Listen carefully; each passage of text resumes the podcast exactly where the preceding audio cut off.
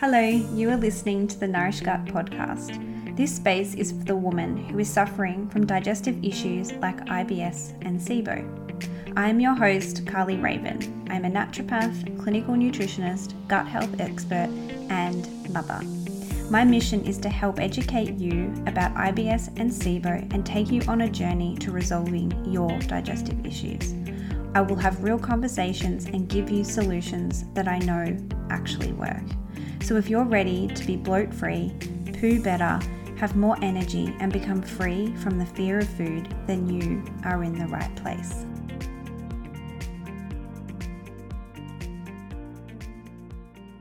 Hello, and welcome to another episode of the Nourished Gut podcast. I'm your host, Bernadette Field Dodgson, an associate naturopath at the Nourished Gut Clinic. Today, we're delving into a topic that's been generating a lot of attention lately, and that is the impact of gut health and the gut microbiome on children with autism. Now, before we begin, I want to emphasize that our approach to this topic is one with respect and understanding. We view autism as a unique difference, not a deficit. Autism in itself is not a condition that needs treating. However, we do have parents that present to our clinic who want to know if natural medicine approaches can help their autistic children with things like their speech, their concentration, and to help them engage with others. Autism is a condition that affects how a person thinks, feels, interacts with others, and experiences their environment. It's considered a lifelong disability that starts when a person is born and stays with them into old age. It's like having a different operating system that affects how people communicate, interact, and perceive things around them. An autistic child might seem socially awkward and not be able to read the room. They might have learning challenges in understanding and regulating emotions. Autism is often linked with physical, developmental, or mental health conditions. Every autistic person is different to each other, and that's why autism is described as a spectrum. In this podcast, we will explore how gut health management might benefit autistic kids and families via the intricate relationship between the gut, the microbiome, and the brain. Now, the exact cause of autism is unknown and it's likely to be multifactorial, as well as potential influence from gut health, which we'll talk about today. Other factors associated with the incidence of autism or the severity of symptoms are genetic factors and many environmental influences, such as chemical exposures, medications, age of parents, prenatal factors, and nutritional deficiencies just to name a few. The health of the gut and the composition and functioning of the gut microbiome is a potential player in this mix of factors. So, what do we know about gut health and autism? Well, autistic children are much more likely to have functional gut issues, such as constipation, loose stools, and tummy pain. The incidence of gut related diagnosed disorders is much higher in autistic children, also. The prevalence of celiac disease in autism is very high, even in those children without any gastrointestinal complaints. And there's also a higher prevalence of Crohn's disease and ulcerative colitis in children on the autism spectrum. While today I'll be mostly talking about the large intestinal microbiome, I'll also shine a light on the fact that autistic children appear to have much higher rates of SIBO, small intestinal bacterial overgrowth. One study of more than 1,500 children found that SIBO was three times more likely in autistic kids. The presence of SIBO was also significantly associated with greater severity of the symptoms of autism. Just to take a side note here, a question that some parents listening to the podcast might have is well, can I get my child tested for SIBO? We talk a lot on this podcast about SIBO in adults. So I thought I should mention here that yes, you can test children um, who are able to participate in the test preparation, so particular diet, um, and then able to follow the instructions um, to breathe out into the breath collection tubes.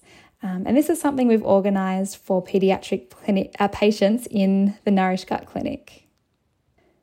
A burning question for many is Are there differences in the colonic microbiome between neurotypical children and those on the autism spectrum?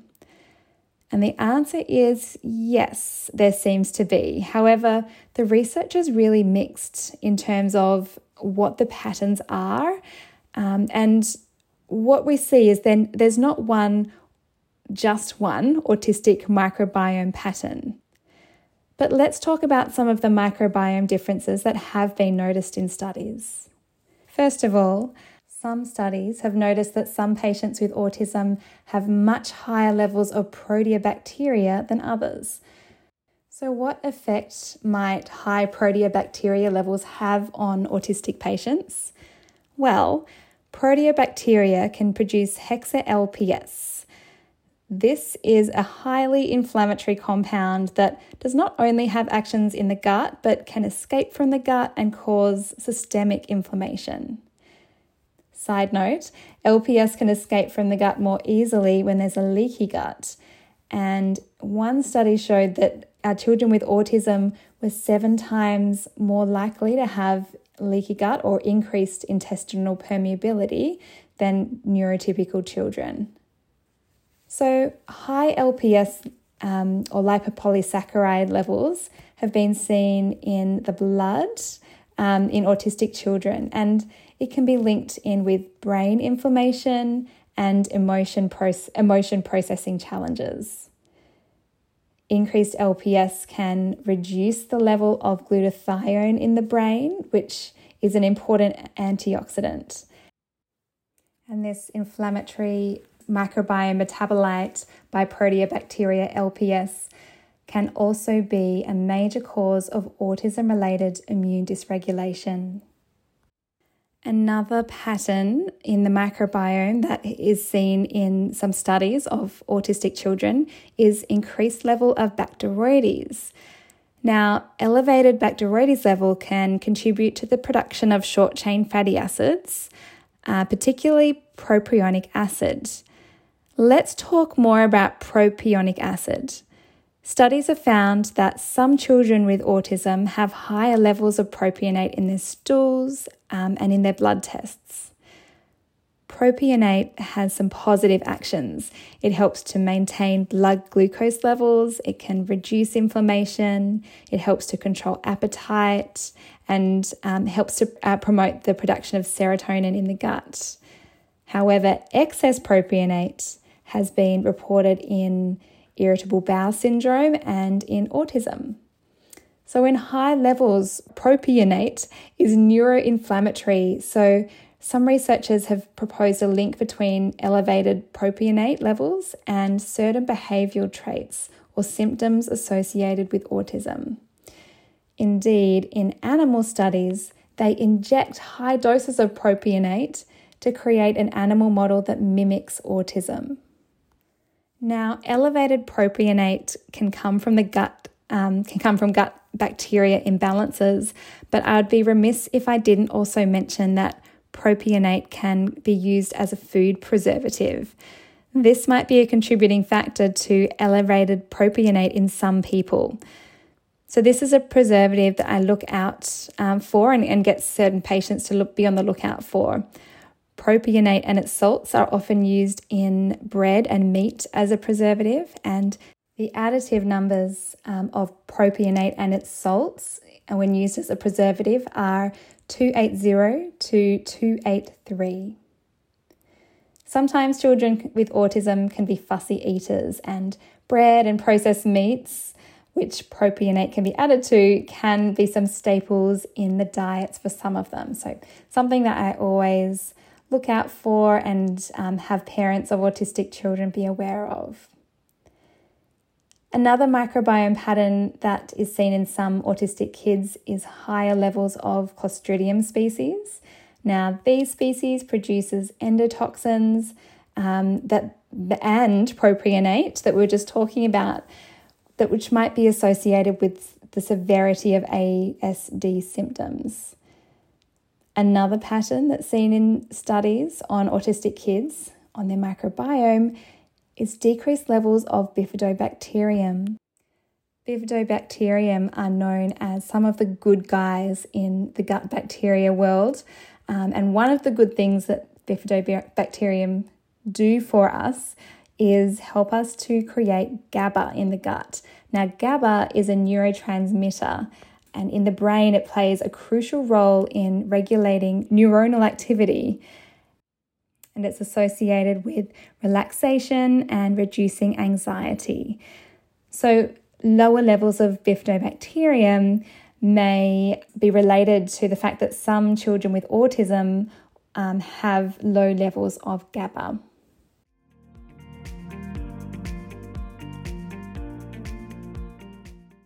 Hello, this is just a quick break from today's episode to chat to you about how we would love to help you with your IBS, SIBO, or gut health issues. Are you currently struggling to find relief from the daily struggles of IBS or SIBO? We would love to help your journey, and we're here to offer a guiding hand. Through the Nourish Gut program, we have created a transformative experience tailored for people who navigate busy lives filled with demanding responsibilities. If you've been grappling with frequent bloating, abdominal pain, irregular bowel movements, and food sensitivities, finding lasting relief might seem like an overwhelming feat. We understand the frustration and confusion that can come along with managing your gut health amidst the complexities of your daily life. But fret not, as you don't have to face this journey alone. Our program is designed to empower you with evidence based recommendations and personalised guidance allowing you to overcome your symptoms and regain control of your health without resorting to lifelong restrictive diets. Imagine a life where you can enjoy food without the fear, free from debilitating effects of digestive discomfort. Picture yourself revitalized, full of energy, and ready to embrace life's opportunity with a restored zest for life. With a minimum three month commitment, the Nourish Gut program offers a high level of support, including one on one appointments one on one messaging, weekly group calls, and detailed reviews of your progress weekly. We really, really are passionate about the support that you get through our program. And additional to that, our exclusive online portal is brimming with videos and resources, providing you with all of the tools that you need to accelerate your progress. Our team of highly trained naturopaths and nutritionists, all specializing in IBS and SIBO is dedicated to guiding you through the complexities of your digestive health issues. Join a supportive community of like minded individuals who share your struggles and aspirations for long term solutions that extend beyond restrictive diets. Your health journey is worth investing in, and we're here to be your compassionate partners every step of the way. To find the link to the Nourish Gut program, just visit the show notes for this episode, complete the inquiry form to become one of our clients, and receive a special offer on the program. I would love to welcome you.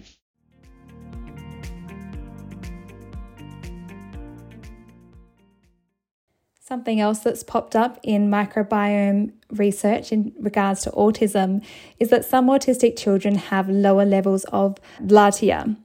Now, this bacterium has a role in making tryptophan, and tryptophan and the bile acid acts as a precursor to serotonin. Hence, lower levels of this species may lead to less serotonin in the brain. Now, some studies have shown that diets low in tryptophan, which is one of the things this bacteria produces, can be correlated with worsening symptoms of autism.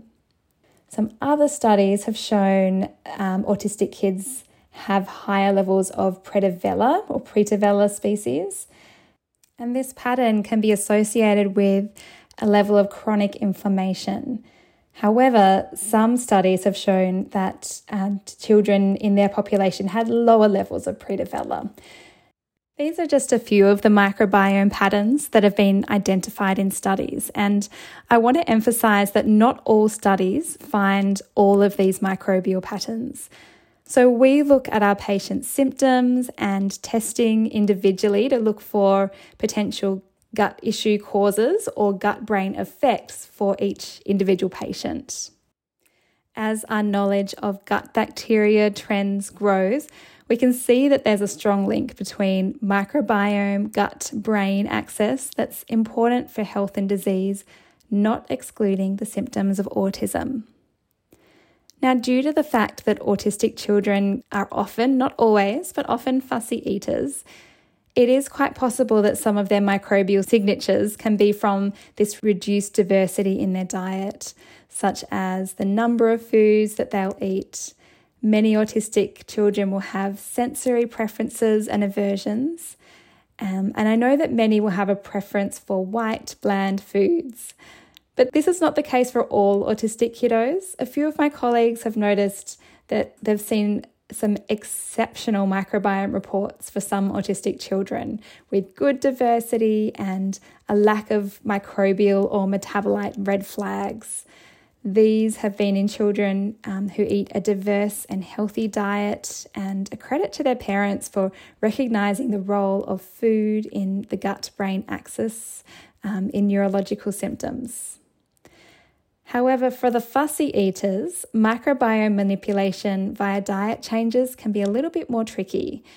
And while working on strategies to introduce a more diverse diet in these kids, I'll often recommend prebiotics and sometimes probiotics that are specific to their symptoms and to their microbiome test findings. Strengthening what we know about the link between the microbiome and the brain a few studies have shown that benefits of pre and probiotics for children with autism. I'll give a couple of examples. One study looked at the effect of supplementing autistic kids who had constipation with a prebiotic fiber called PHGG. They found that not only did the prebiotic fiber improve constipation and gut dysbiosis symptoms, there was an attenuation of the level of serum inflammatory cytokines. So, they are measures of inflammation in the blood and behavioral irritability. Another study on a different prebiotic called GOS showed that prebiotic supplementation reduced abdominal pain scores and improved social behavioral scores in autistic children. Here is where I will note some caution with prebiotic supplementation without knowing what you're treating. Remember, I said that some autistic children have microbiome patterns that lead to them to produce more propionic acid, which might be responsible for increased neurological symptoms in autism. Well, GOS and some of the other prebiotics can increase propionate production in the gut. So, if I see increased levels of Prevotella or other propionate producing species on a microbiome, I want to address this with different specific products. The research I've touched on today is only a snippet of what we know about gut health and autism symptoms. We can really see the significant role that gut health plays in shaping neurological function and behaviour particularly in children on the autism spectrum. The field is still evolving and there's so much more to discover. Just as each person's journey with autism is unique, so too should be their approach to managing its symptoms. By considering the gut brain microbiome axis as a potential avenue for intervention, we open up new possibilities for personalised strategies which could enhance the quality of life for children with autism and their families. If you are interested in doing some gut health investigation, particularly microbiome testing for your child, I urge you to work with a microbiome literate practitioner who orders the right kind of tests. And that's what we do here in the Nourish Gut Clinic. In the show notes, we'll have the links to book in with us, either to get started with a one on one appointment or for a complimentary gut health call. Thank you for taking the time to listen today. I'll talk to you soon on another episode of the Nourished Gut podcast.